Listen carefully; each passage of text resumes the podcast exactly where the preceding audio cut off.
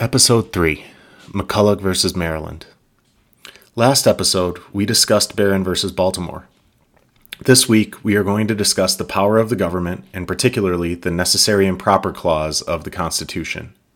As you'll see, the way the Supreme Court has interpreted the necessary and proper clause in the Constitution has made it one of the more awesome powers granted to the federal government.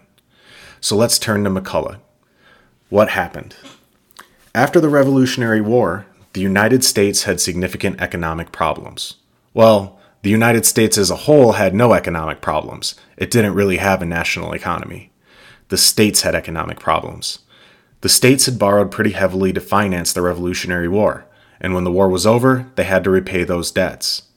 In 1789, George Washington's administration came into power, with Alexander Hamilton as the Secretary of Treasury. The first thing the House of Representatives did was ask Alexander Hamilton to create a plan for the public credit. Hamilton determined that the new U.S. government should assume the war debts of each of the states and establish a national bank.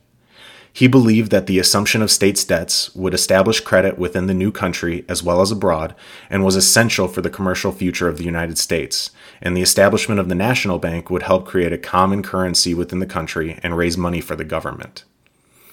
Many in the government didn't want to establish a national bank, and many didn't want the federal government to assume state debts. Virginia had managed to pay off a large portion of its debts, along with some of the other southern states. James Madison and Thomas Jefferson believed that a national bank and the assumption of states' debts would concentrate power in the federal government to an unacceptable degree.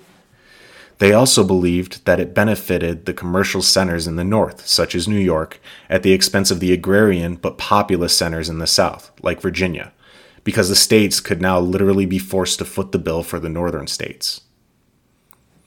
Following his report on the public credit, the Funding Act of 1790 was presented to the House of Representatives and was denied passage twice, with James Madison and other Southern representatives voting against it. As a result, Alexander Hamilton and James Madison met with each other, essentially the representatives and ideological leaders for what would become the Federalist and Democratic Republican parties, respectively. They negotiated clandestinely over the summer of 1790 and came to an important compromise. James Madison would no longer staunchly oppose the act. However, in exchange for this concession, Alexander Hamilton would help them place the new capital for the United States on the Potomac River, nearer to Virginia and the southern states to the commercial epicenters of Philadelphia and New York.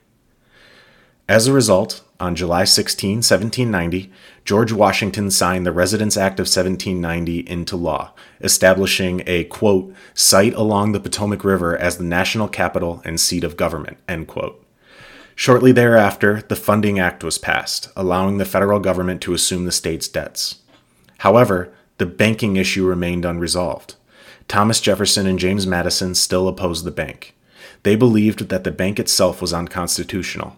Unfortunately for them, the Bank Bill of 1791 passed both houses to be presented to President Washington.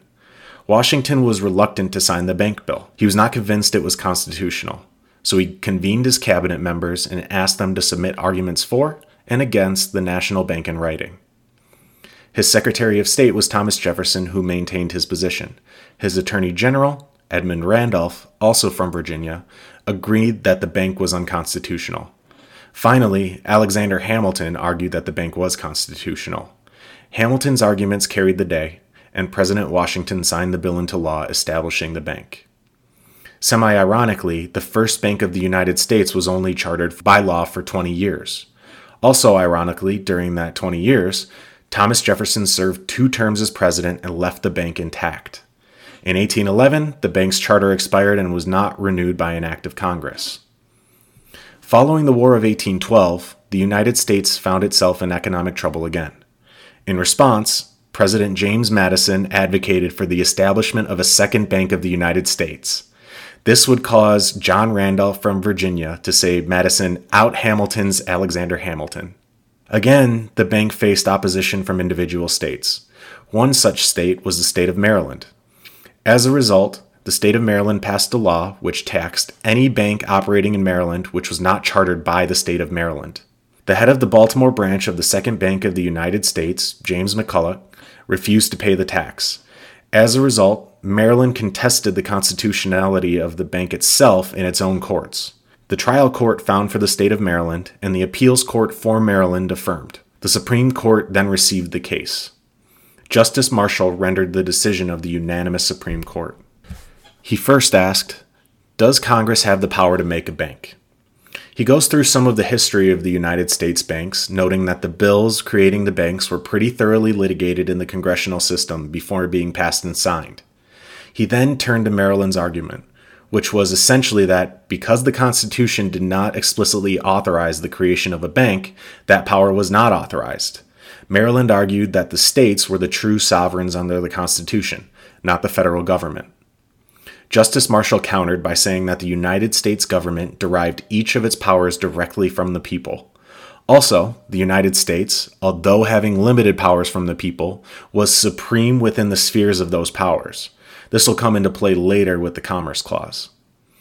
Justice Marshall continued that while the government did not have the specific power to incorporate a bank, it was important to note that it had the powers to tax, to borrow money, to regulate commerce, to declare and conduct a war, or to raise and support armies and navies. In order to execute these powers, it followed that the government required means to execute the powers. And what is a corporation, like a bank, but an entity created for the purpose of pursuing an end? Now, Justice Marshall quotes the Necessary and Proper Clause, giving Congress the power to make all laws which shall be necessary and proper for carrying into execution the foregoing powers that is, the powers of Article 1, Section 8, and all other powers vested by this Constitution in the government of the United States or in any department or officer thereof. Maryland had argued that this clause was a general grant of power to Congress to pass laws. Without it, it could be argued that Congress did not have the power to make any laws. Marshall eviscerates this. That a legislature endowed with legislative powers can legislate is a proposition too self evident to have been questioned. Maryland further argued that this was a limitation on Congress's power rather than an expansion. Congress could only pass laws which were necessary to carrying out the enumerated powers of Congress. However, Justice Marshall took this meaning differently. He believed that necessary meant that Congress could employ any means which might produce the end. He then looked at Congress's power to establish post offices and post roads from Article 1, Section 8, Clause 7.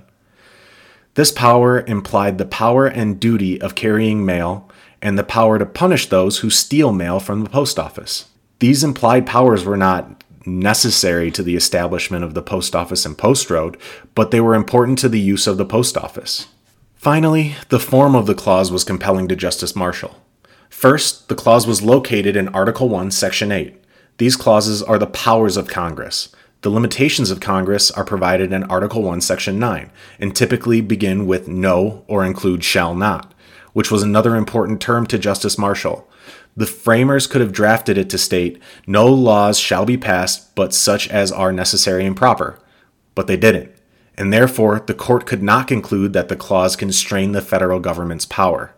The powers of Congress, taken together, made Justice Marshall conclude let the end be legitimate, let it be within the scope of the Constitution, and all means which are appropriate, which are plainly adapted to that end, which are not prohibited, but consist with the letter and spirit of the Constitution, are constitutional. And the court found that a national bank checked all those boxes. The next question whether the state of Maryland can tax that bank. Once again, Justice Marshall notes the supremacy of the Constitution. He then goes on to say that the power of the federal government to create implies with it a power to preserve that which is created, and the power to destroy, wielded by another entity, is incompatible with the power to create and preserve. And where the power to create and preserve is meant to be supreme, it must be supreme over the opposing power to destroy.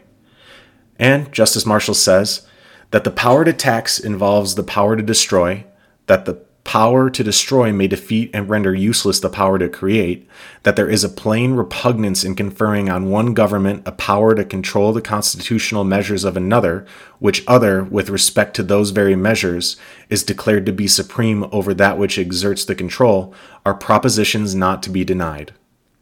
Further, Justice Marshall notes that if this power to tax was carried through, it would inevitably alter the federal government's power under the Constitution. The states could tax the mail, they could tax patent rights, they could tax the judicial process in the state. Any federal process a state didn't like, the state could tax into oblivion. Finally, state taxation over a federal entity inherently taxed the citizens of states over whom the taxing state had no control and who had no representation in the state government. Taxation without representation. Justice Marshall concludes saying that the result is a conviction that the states have no power, by taxation or otherwise, to retard, impede, burden, or in any manner control the operations of the constitutional laws enacted by Congress to carry into execution the powers vested in the general government. Therefore, Maryland could not tax the banks of the United States under the Constitution. As you can see, this case ends up being a huge win for Federalists. The federal government was affirmed supreme over the state governments. This is going to be a recurring theme in the early Supreme Court jurisprudence. It also provided the groundwork for much of the most important legislation in the history of the United States with its view of the Necessary and Proper Clause. Any law which tended to support the government's powers and duties was now in play. We'll see later on how this was used and has been used throughout our country's history to create far reaching legislation, especially in conjunction with the Commerce Clause.